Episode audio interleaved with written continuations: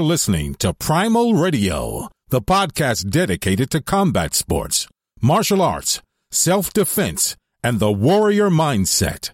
And here are your hosts from Hamilton, New Jersey, Jim McCann, and London, England, Tom McGrath. Primal Radio. Ah, dang. I try to get that down again. God damn it. Hey, Tom, what's up, buddy? We're back.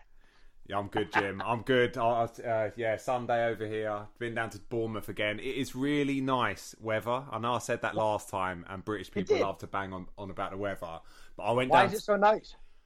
I don't know because you said it. uh, You said it's been really bad over there. But literally, Right. I was training yesterday. I did about four hours, four and a half, nice. four and a half hours of um, Rapid Arnis, and Yeah, yeah.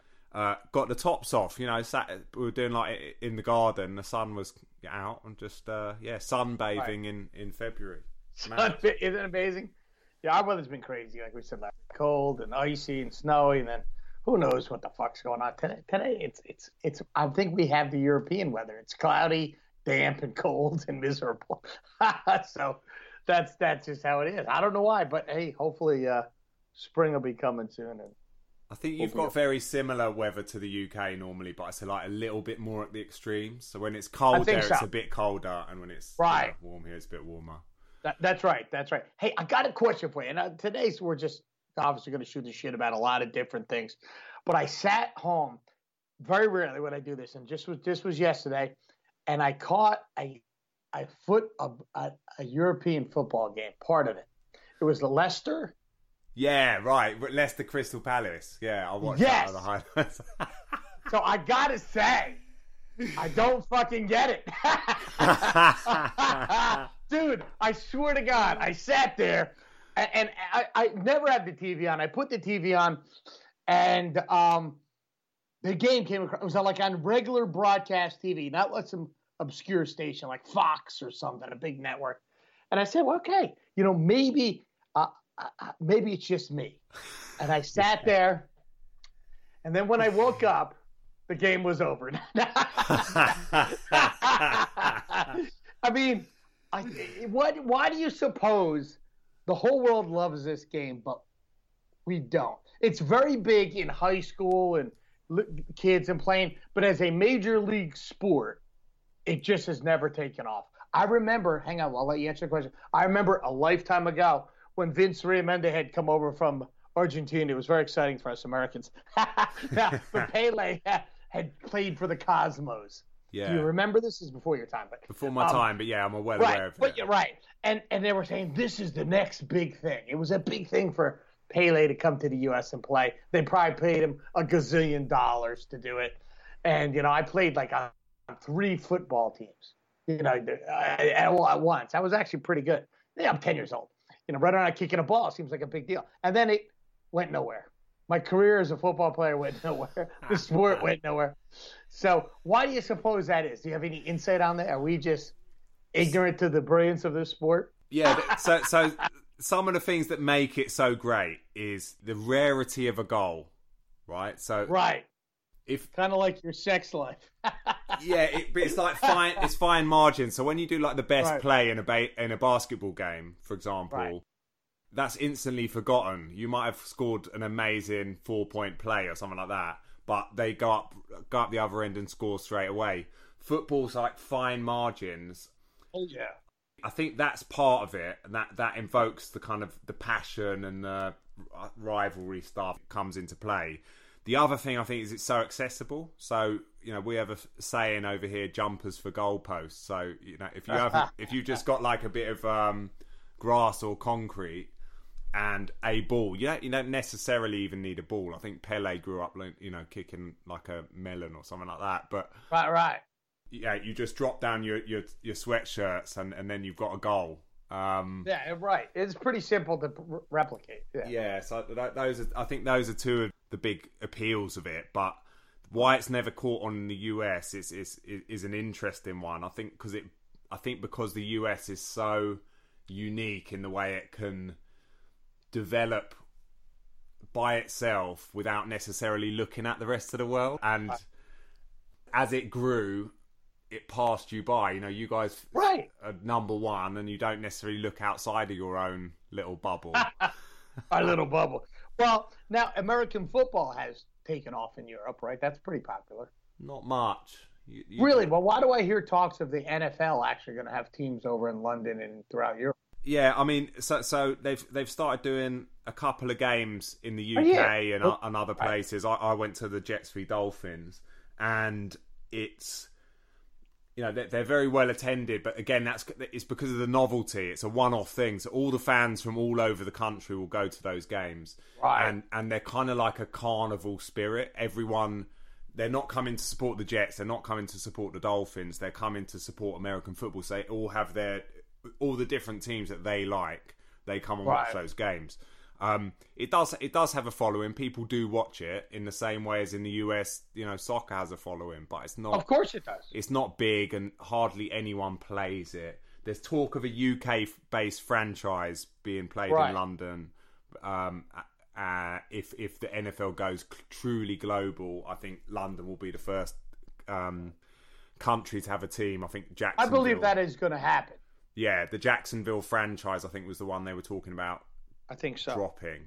Right. They'd have to put a couple teams over there. I, I think it'll happen within a you know five years. I was just wondering why. You know, who knows? But anyway, so I I gave it a go. I'm willing to try it again in a couple years. and give it a shot. I'm sure I would enjoy going to the stadium and, and getting in a, a fight or something, you know, being a hooligan. Yeah, yeah, yeah. I would definitely like that aspect. So, yeah, there's some deep rivalry there from these teams. I mean, do you think you actually hate the people who are a fan of it? I know you had said you'd gone to some game not long uh, where um our, our friend Chris Crossman comes from, and you know you have to be careful getting back to the bus to leave because the, Yeah. there's an element there. Not saying everybody in general, but there's an element at these games that you could be in danger. And by the way, that does happen in American sports too. If I was a New York Met fan or right or something like that, or New York Giant fan, and I went to the see the Philadelphia Eagles in Philadelphia, and I wore my colors, you know, my giant hat and stuff like that. Yeah. Yeah, there's a good chance I'm getting in a fucking fight. Yeah. With some drunken young guy. I've I've seen that the, the American football where they have the occasional fan from you know the opposition team, and Right. you guys sit amongst each other because what what we've got in a much smaller country is a massive culture around away games. So what what will happen is people will go to these away games. They'll get they'll, get the train usually, drink on the train, probably do a load of cocaine on the train, Nice. and then you know, and then they turn they turn up at a game wired. They sing a load of songs with all their buddies, and they're from different parts of the country. They're they're they're most sort of tribal, and you know this is this is my gang. We don't like your gang, and it, it, it, it yeah, there is an extreme level of it which was massive in the seventies and eighties, and and began to die down in the nineties. Really, the football was like a no-go zone in the seventies and the eighties, eighties particularly, and it was just it was just for working class men I got you. what happened, I think, with the advent of CCTV and, and more effective policing. So that what they'd do is they'd make sure that the, the fans were kept separate. And what we've moved to in this country, I think, policing wise, is less of a prevention and more of a catching people after they do it. So if these guys want to fight, they let them fight. And then the police have them on video, they track them down and they arrest them afterwards. well, Um, probably too. Look, let's face it. Now it's more commercial. There's a shitload more money in it, so that's what would drive that. The guys who own these things, the cities that. So if if they want the person who's going to spend the money on the merchandise, the food, the beer, the experience, the season tickets, they're not going to attract that person if they're worried about getting beaten up or attacked. No. Some people hark back to those days. There's a lot of people that really would like it to go back to the 70s and 80s where it was just the guys, just working class men, having a drink, maybe having a fight, but like no harm was done. I mean, people Right. people did get seriously hurt, but you know that would be of their- course they did. Yeah. But equally, you know, th- those guys are a bit older now and maybe see the value of being able to bring their wives and children along to the football and have a good time. I, I think there's a lot of resentment to the, the middle class and the upper class coming into the sport, and you know, there's a lot of corporate hospitality and people spending Sure. a hell of a lot of money. the footballers really are. When I first started watching it, they were people that you could relate to, people who'd go out and have a beer and have a laugh, and they had amazing stories, real characters, um, right. men's men. And the new football players, they're professionals. They never drink. They take life very seriously, and they're a bit soft as well. Mm. They're more skillful. The, the, product, the product's generally quite different. And actually, I can draw some parallels with the boxing because you see yeah. people, someone like Anthony Joshua filling out these gigantic sta- stadiums. He's bringing right. in a lot of fans into into boxing who aren't your traditional boxing fans. Again, they would be your working class guys. Right. And there's kind of some resentment for that. So some some of the boxing purists, uh, uh, and I wouldn't include Andy Watts in this, but they don't like Joshua that much because of the people, you know, because of his worldwide That's appeal. interesting. Yeah. Wow, That's odd. but I get it. I get it.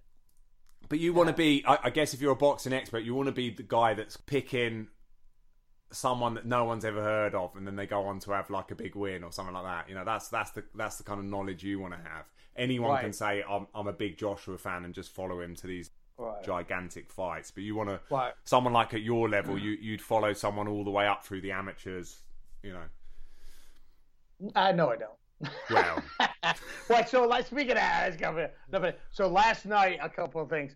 Well, I'll just recap some of the stuff we're going through. Uh, the Golden Gloves, which is an, international tournament eventually, but it starts at the locally, then it goes to regionally, then it goes nationally, then it goes internationally, and that's controlled by AIBA, which uh, oversees all of boxing, oversees USA boxing.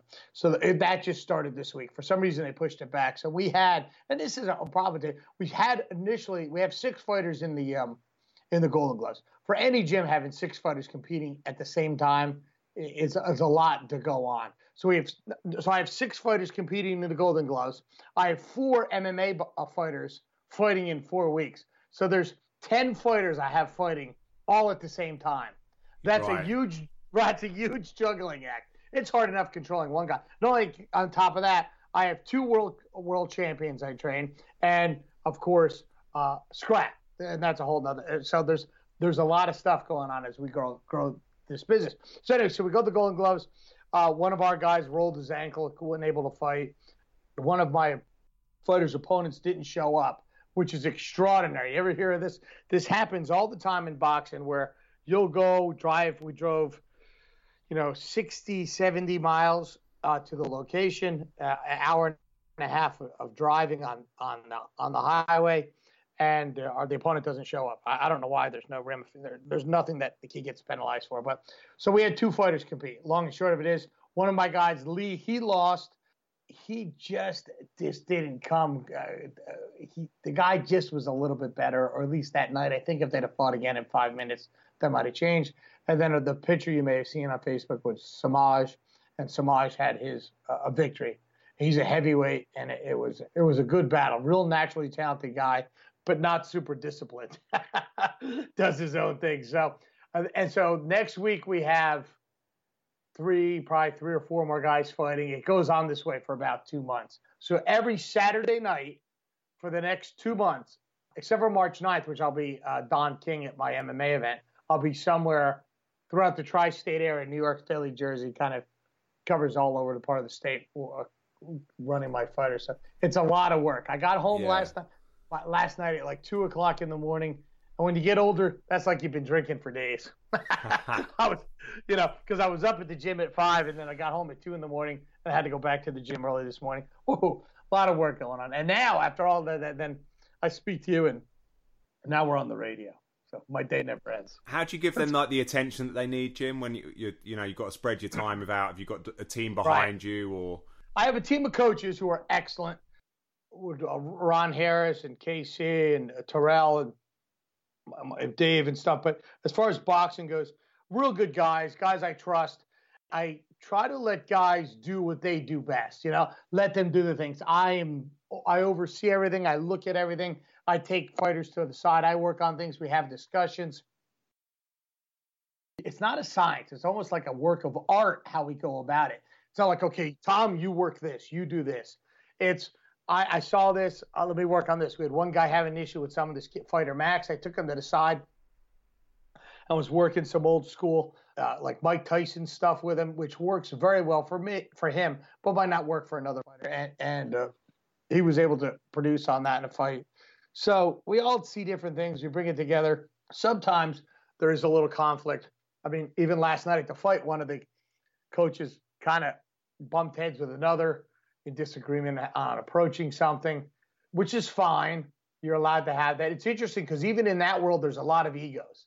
It, it's weird. I'm kind of like, I'm kind of like the principal, you know, the school. They and they're like, well, he said this and he's, you know, that kind of thing. So I approach it this way. I said, guys, we can disagree.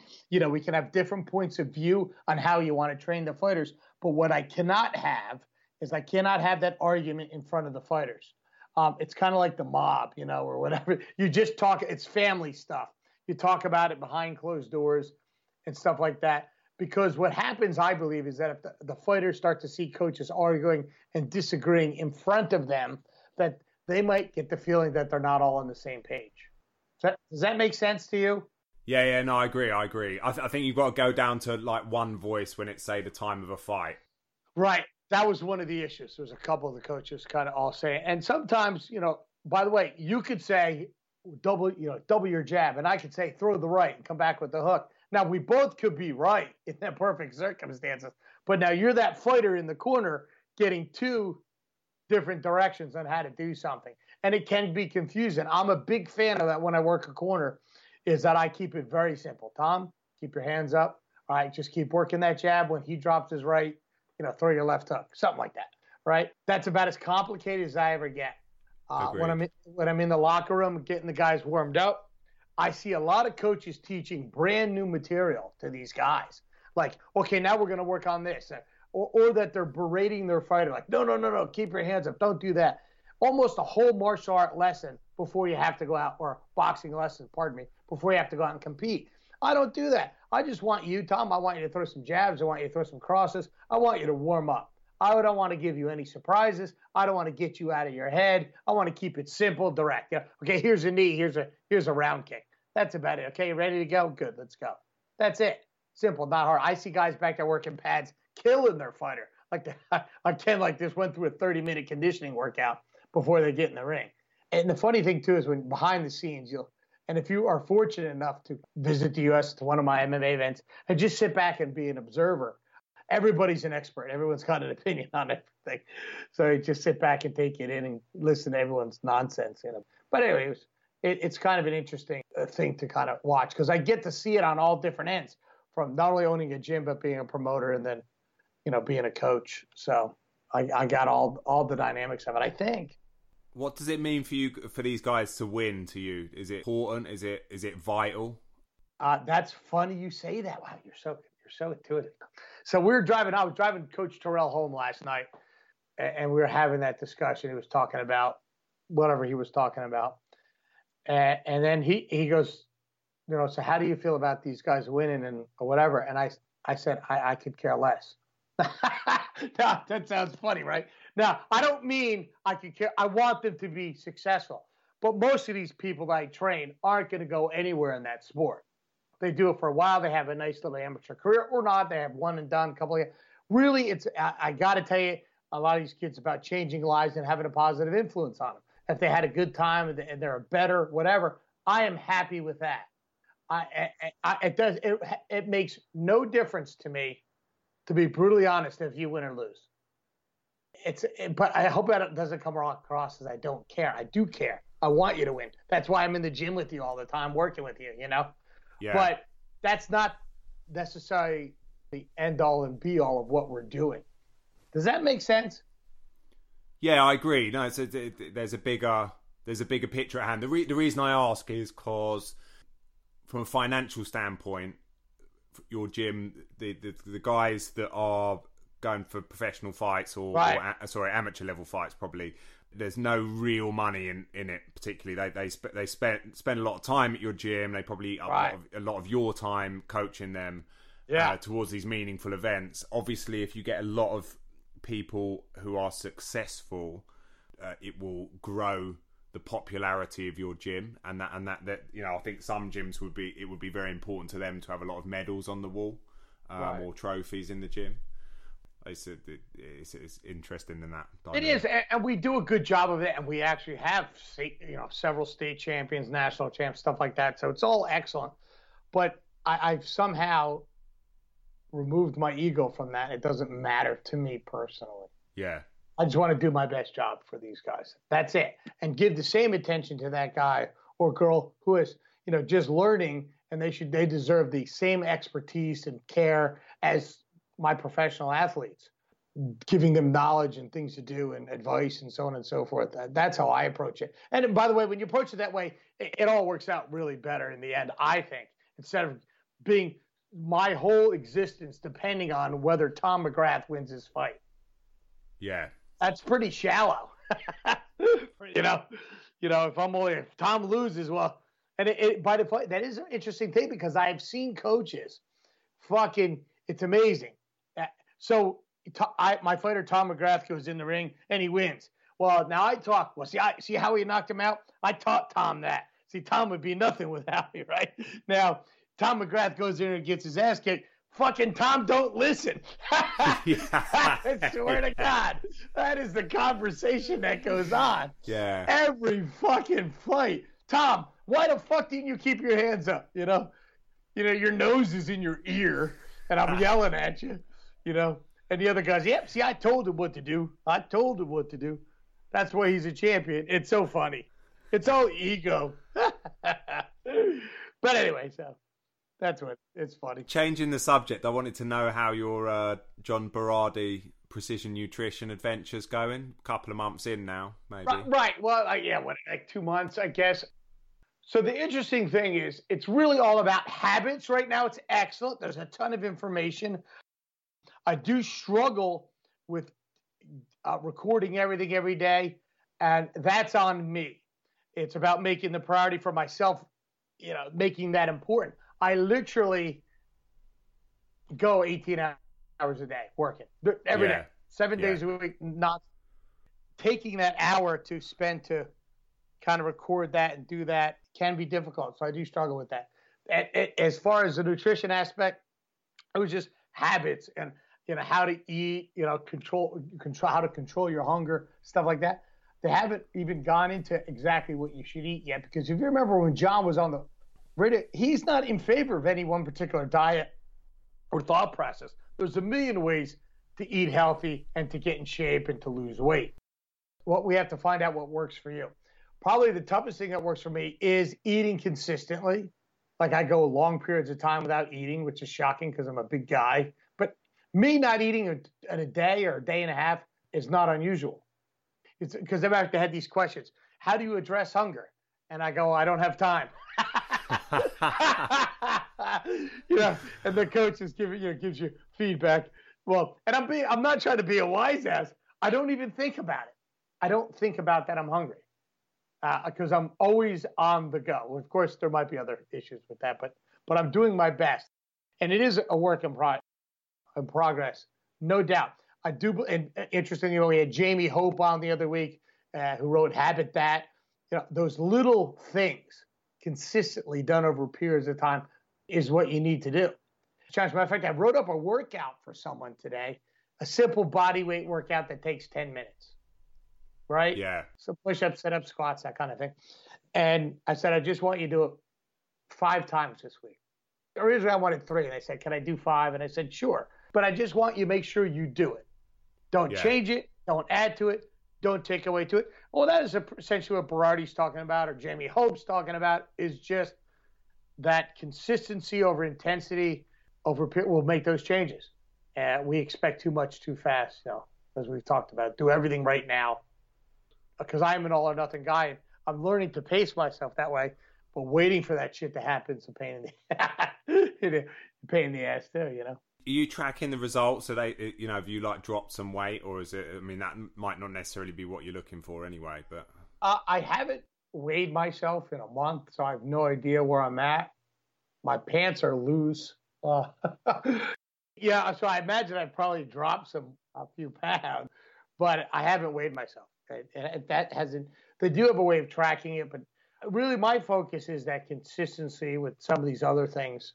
My workout ethic, there's no issue with. whatsoever. Yeah. I mean, that that that none. What is You know- your training regime looking like at the moment? Uh, it's a all well. High level. Today I rolled for two hours. I did two hours of Brazilian Jiu Jitsu and catch wrestling, or hybrid, whatever. I wrestled. Yeah. That's all I did today. Tomorrow morning I'm gonna be in there at. I'm getting up at three thirty. I'll be there at four. I'm gonna do an hour of uh, conditioning, shadow boxing, yoga kind of thing. Then I have a client. I might spar with him at five in the morning. He's getting ready for a fight, you know, a couple months. So I might do a couple rounds with him. And then there's a couple clients at that. I'm, I'm not gonna do nothing much. Uh, which um, later on that day I'll probably spar again, and I might throw in an, another conditioning set. So it could be like four hours of training throughout the day. Now, but I have to get it where I can get it. Yeah. You know, I, I like the solo command and mastery stuff all by myself where I shadow box, I do knife, I do stick. I don't always have someone to play with. When I do, it's great. But I often have to, okay, here's an hour.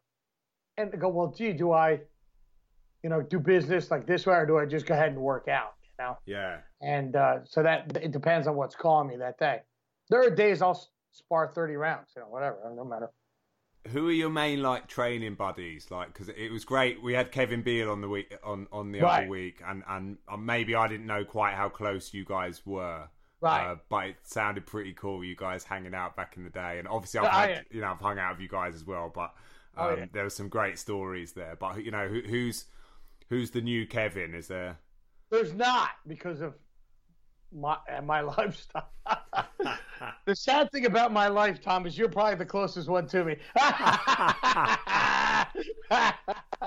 and you, and I keep it that way. You're in the fucking UK. You just can't stop by. yeah, yeah, yeah, yeah, yeah. Stop by for a cup of tea. Tom, what are you doing here? That's so funny. No, because I just I'm just going, I, and so I don't really have a workout. Like I'll work out with Terrence, who's a, a world champion boxer. I'll spar him, shadow with him, do pads with him, do condition. I do that with Steven. It all depends on the day. I have so many things going on some days, so it's it's a I can't. It's it. I still battle today. I'm trying to put on my calendar. Okay, I want to put in. I'm going to work out at this time to that time, and that world doesn't exist for me right now. So I just kind of got to get.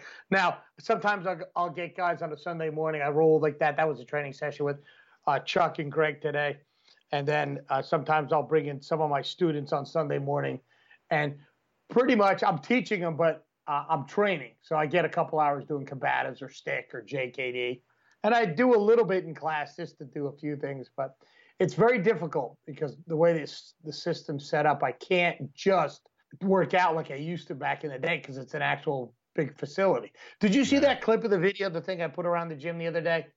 When I walked around the gym with the people moving around, Yeah, yeah, yeah. That's saw that. Yeah. there's a lot of shit going on there, and that That's wasn't right. even a busy night. I was wondering whether that was staged because like everyone was doing a bit Complete- of something. Completely unstaged. Oh, that's good. I, I, I swear to God. So I, I, I and I even like I had 12 guys on the mat wrestling, and I just grabbed my camera and I just started filming, and I just literally walked around the place or, or part of the place. yeah. That was what, exactly what was going on. There was zero editing, zero anything. Because there was not, when- normally there's like a, you know a group of people standing at the side doing fuck all, having a chat. Yeah, yeah, yeah. not at your No, place. No, we, we were keeping them busy. We had the little, you know, a lot of the kids doing push-ups and conditions. Some of the guys in the ring are shadow boxing, getting ready. One of the guys on the bag, and then there was some. Uh, the, the Muay Thai had already finished, so there was a couple guys still kicking to the side. Earlier that night, I had six MMA fighters there working in the cage. So I really should have filmed it at different times and put it together like it was one slip, but I did it. I just grabbed it, filmed it, and literally within a second, it was on Instagram and on Facebook. So, but that's what goes on at gym. It's kind of a cool atmosphere. Yeah, know? right. Keeps you energized, right?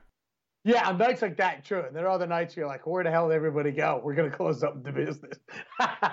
We're going out. No one's here. That happens, you know. Hey, what can, you know? Yeah, and it- there's certain times of the year as well that will, that will be accentuated. January's always going to be pretty popular. December's always going to be dead, right? Right, right, right, right. So now, are you, are you, how are you getting your training? Are you always? Are, aren't you teaching more now? So isn't this affecting your training?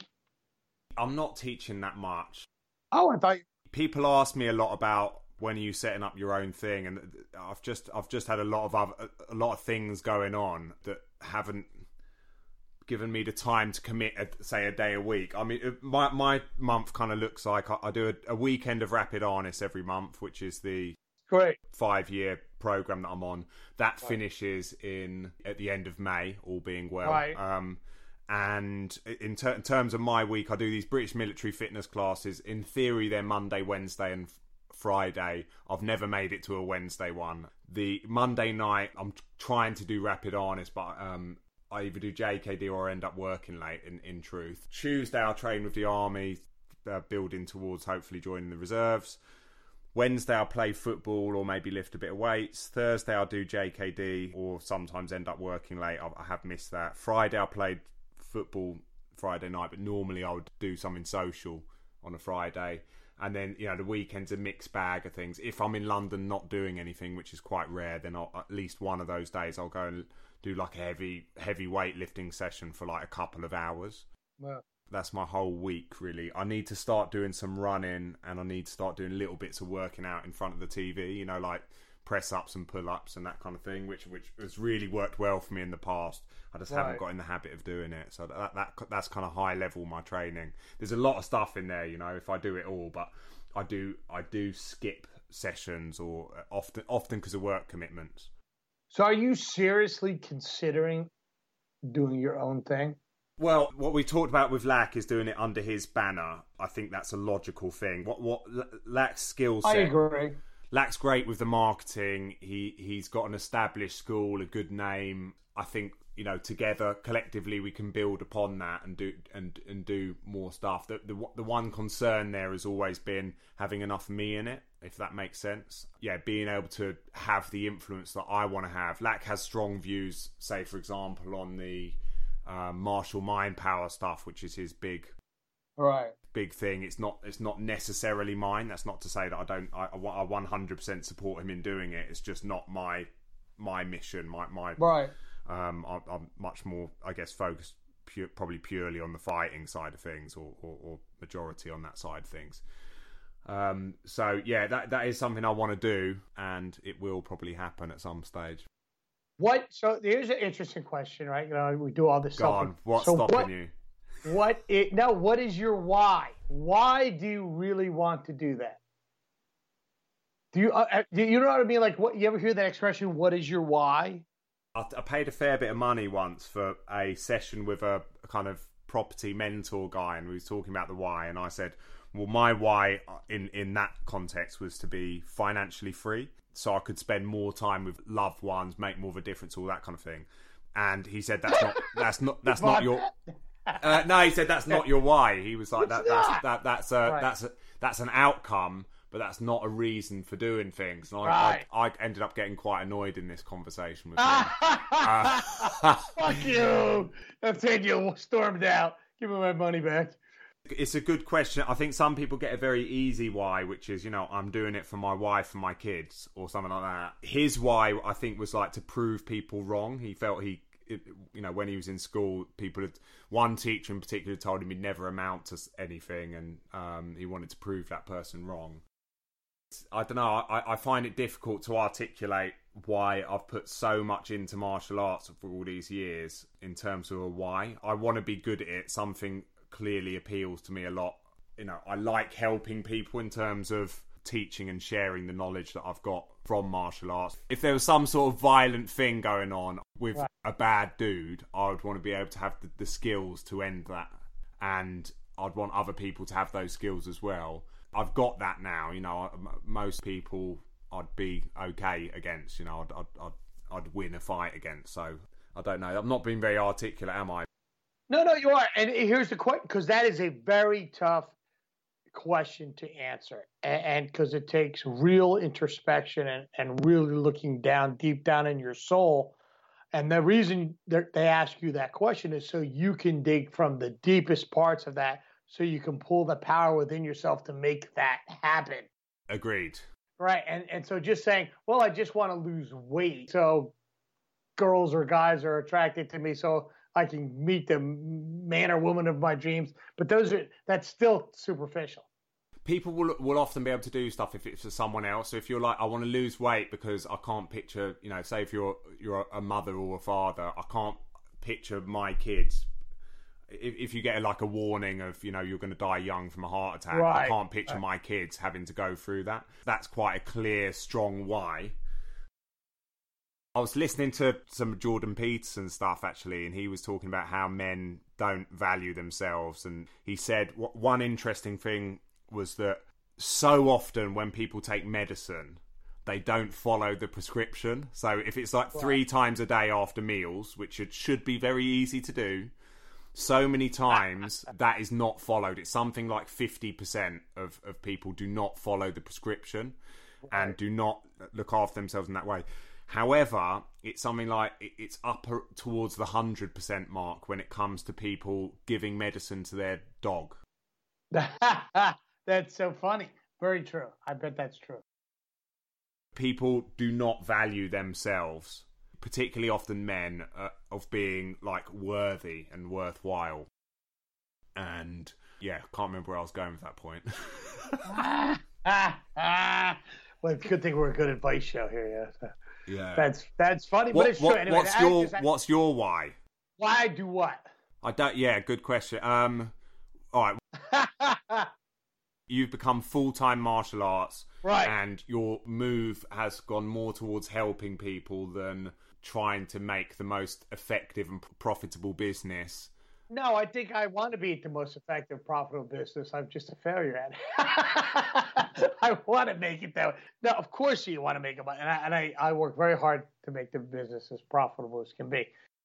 I, you know, I was in the corporate. I was miserable in the corporate. I told you so. I was miserable in the corporate world. I've always done martial arts. I was pretty good at it. I'm pretty good at it. You know, I'm a good communicator, and I thought I had some skills that would be kind of useful. And I enjoy teaching and helping people. It brings me joy and happiness in my soul. So when you take somebody and you've actually changed their life at some level, it matters. You know, you Yeah. make a, a difference in the world one person at a time. I, I don't have the power, the wherewithal to change the whole world in one swell swoop of my magic wand, but I can change an individual's life. How? By just smiling at him, by saying hello, by telling whatever. I'm going to give you an example. There was a girl, I don't, she'll remain nameless, but she had trained with me. She was a girl that was always, for most of her life, overweight and always struggled with weight. She's a very talented artist. She's a singer and runs a very successful. Anyway, so uh, she had come to me and trained with me for a while. She trained with other trainers, and we really hit it off.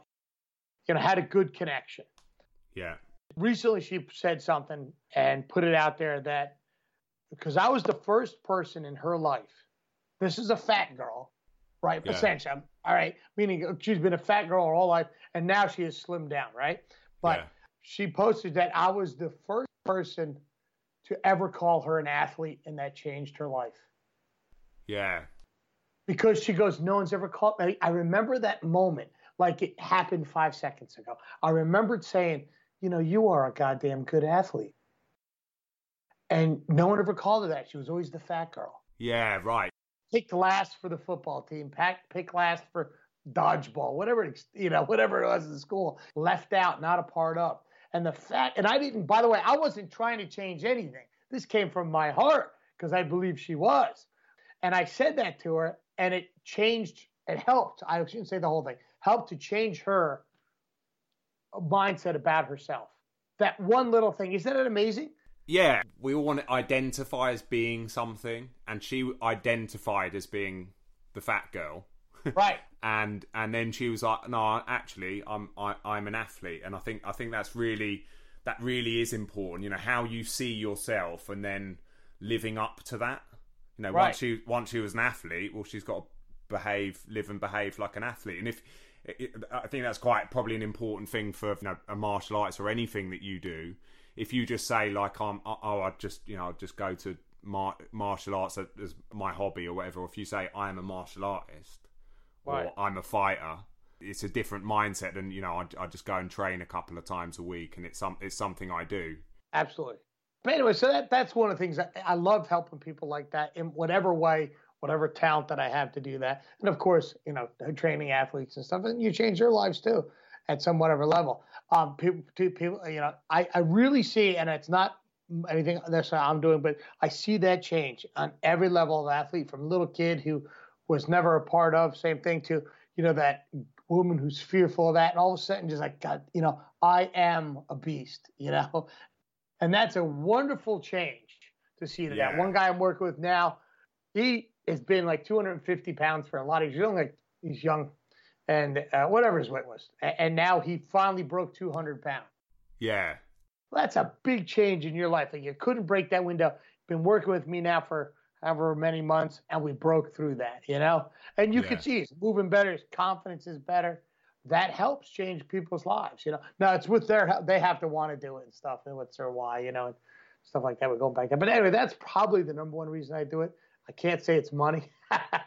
I wish I could, but it's kind of interesting. And I think a lot of us, by the way, in martial arts do that. I don't do it because I want you to think I'm the baddest, most knowledgeable martial artist in the world.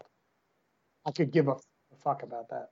If someone comes to you and they, they're like, "Oh, I want to, I want to go below two hundred pounds," as an example, I've tried everything. That's what they'll say to you normally. Right.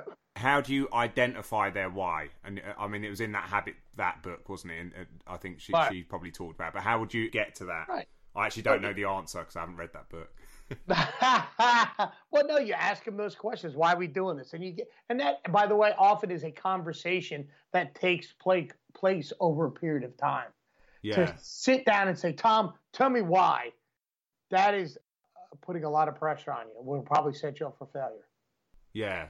So I believe it's part of a conversation. Why are we doing this? Why are we getting that? And things will come about. And through that conversation that I have with the clients, you know, the regular guy or girl that are there, you know, then all of a sudden it comes out. You get to learn more about them. It's a process. That's why they call it personal training. If you're a good personal trainer, you got to have good interpersonal skills, and you got to be a real genuine person. You got to be able to talk to people on a on their level, you know, and, and help them achieve whatever it might be. Uh, so that that's essentially how that goes when I when I deal with people. That I just trained like I'm working with this other person who's a. T- I have to be vague about how I say this. They're a top scientist, a top, one of the top in the world, Yeah. And had insecurities and frailties in, in life. I've been working with this individual. They were somewhere on the planet, and someone kind of broke into their room, and they stood up and got in a kung fu stance and said, "What the fuck are you doing here? I'll kick your ass." The people ran the hell out of the door, right? And they were thrilled, like they couldn't believe that this beast was in them. Yeah. I was a part of helping build that beast, and they couldn't wait to tell me. Like I can't. They said I would. I didn't know what to do. Like if they had came at me, they'd have probably killed me. But in that moment in time, you know, they put on their cape, and they were a superhero. Now, where did that come? Right? Is that kind of fun, isn't it? I think this is why Lack does it, and I think Lack's buzz, if you will, is making a difference to these people's lives in, in, in our group. Right. This is where my fear would be is like, you know, if it's always his group, will I ever get that buzz? No. Well, I, I don't know. I, I, I would have obviously my own, I guess, side group, but it's, it, it's uh, you know, one of the problems in martial arts is everyone just goes off and does their own thing, and you have a million islands, you know, rather than one nation. Right. It's true. And, and doing your own thing, we're all over the place. But it's a big deal. Uh, it's a big commitment, a lot of disappointment, more disappointment probably than successes, at least initially. You know, uh, you certainly have the skill set to do it, not only talent wise, but the, all the other intangibles that are part of it. And it's a big undertaking. That's why I ask, because it is a big deal. I think a lot of guys go, yeah, I want to open a school and I'll be super successful because I know so much kung fu and karate that everyone will stand in line to join me. And that is anything but the truth Yeah. on every level. And it's and it just to be have something your own because you believe that you have a gift to give people at whatever level it might be. And uh, I think that's that's interesting because it's just not an easy thing to do. I see how much Lack puts into it, and that's running three classes a week, you know, and, and, and some and some other events as well. But you, with you, it's a hot, you know, you it's ev all day, every day, seven days a week. yeah, I know. Do, do know. you ever got a good wife. do you ever like think I'd like a day off here, or has that never crossed your mind? Um, it did, but then uh, then I got interrupted. I had to do some work. no, I, I think once in a while I didn't know what to do with myself. I and I hear you know Bob Bremer. And, and, I mean you know me very well. Yours, you know, but anymore I just like doing nothing when I have I've been invited to do things and I like to do nothing. And it's different when I go out and I see my friends at events and stuff like that. But I've become more of an introvert uh, in my downtime. Very little, so it's it's much more. I don't want to waste my time. It's much more precious to me. But I do enjoy this, and, and I'm being pulled in a lot of different directions. And I hope to God that it will be the success that I believe it deserves to be. Certainly not through a lack of effort. you know, I can tell you that. But anyway, it's an interesting thing. You know, there's a good argument that does that take away from yourself, like knowing yourself. You do all this because you're afraid of who getting to know who you really are. And you know what I say to those people? Fuck you. oh, that's so. Anyway, that was just a funny thought I had. I, I have a lot of funny thoughts. I think I'm my biggest fan, Tom. Jim, I've, I've realised we've actually been talking for quite some time, but I, so I, funny I had, we didn't get to all our shit. I had two two things that I wanted to ask you about today. Okay. We might not have time really for either of them. So, what, first one was I was wondering whether you wanted to review during this show Yeah. the Fall from Grace, or is that a Yeah, bit no, of we a can. Let's. No, I think it that would take hours. okay? Cover, but I can touch on it. Want me to touch on it for five? Uh, maybe we should do the whole thing. All right, so let's do a precursor to another Right. show that we'll do about Right. Because it, the, the whole I, thing. Right. I believe it's a lot deeper thing. So what about a year ago, top line, you know, I had a fall from grace, as they say. I fell short of the glory of God. My life, uh, you know, fell off for a whole whole host of reasons, and there's a whole show on it. I don't know what the number is, but it's out there. It's, it was Twenty. show 20 thank you i'm Yeah. glad you remembered that uh, and uh, anyway so it's been a year. Now i have i guess at all parts done a million and one things to get my life back together. And it is a constant battle every single day to uh, to do what i need to do. Uh, you still have all those doubts those insecurities the desire to just disappear to, to do all that. That is very much alive at some level. It's more controlled in a box somewhere like that. And I have to make sure I do the things necessary on a daily basis so that I don't go back to that. Because I don't think know if that ever goes away from you. I think it it might be there somewhere in some closet in your soul, you know, waiting for that dark day for that door to creep open and then for you to open that door and go inside. You know, Yeah. so I, I do I do what's necessary to do that. And there are days that look, I'll, you'll, I'll wake up and it happens, man. I'll get up at you know, I'll get up before the crack of dawn. Dawn's not even up. and then, uh, it's uh, it's so early. it's so early, and then all of a sudden I'm like, there's this wave of negative thoughts. You know, like, oh my God, you have these 10 million things you got to do today, right? What are you gonna do? Your life sucks. You suck. Your gym sucks. The promo, what you know, whatever. The radio show sucks. But you know, whatever of it interesting, and that thought presses on. And now what I do is I just dismiss that thought relatively quickly, and I've learned how to do that. Meaning I don't have to own that. I don't have to buy into that chaos. You know, being a watcher of your thoughts, as we've talked about with Lack and other guests throughout the year on self-help and stuff like that. But that's a battle. You can't just assume because you read a book or you took a course or because you went to see a shrink or take a pill that it's going to get better. That's bullshit. It's like working out. I got to work out on that every day. Wow, how's that for a precursor? Coming soon. Theater. Yeah, yeah, yeah, yeah, yeah, yeah. It's like ramblings a madman.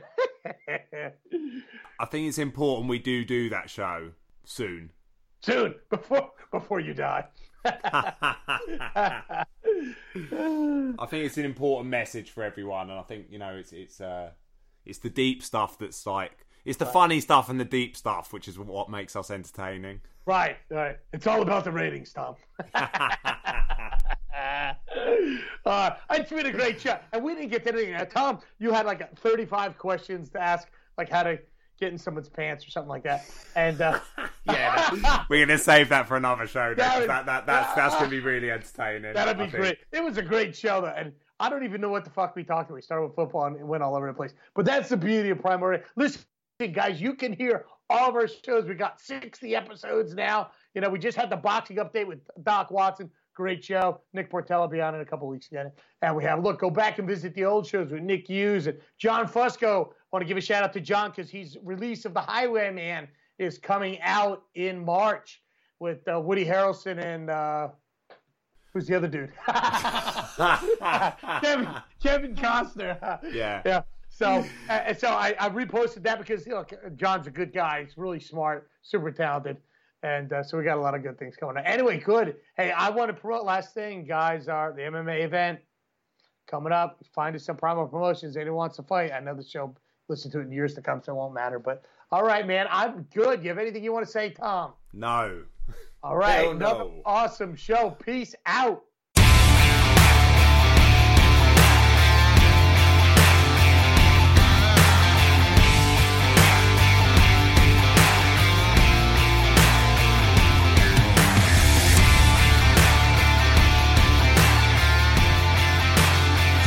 Have been listening to Primal Radio in association with Primal Gym and Primal Promotions. Primal Radio is available on all good podcast venues. To help us grow, please subscribe, like it, share it, and leave us a great review.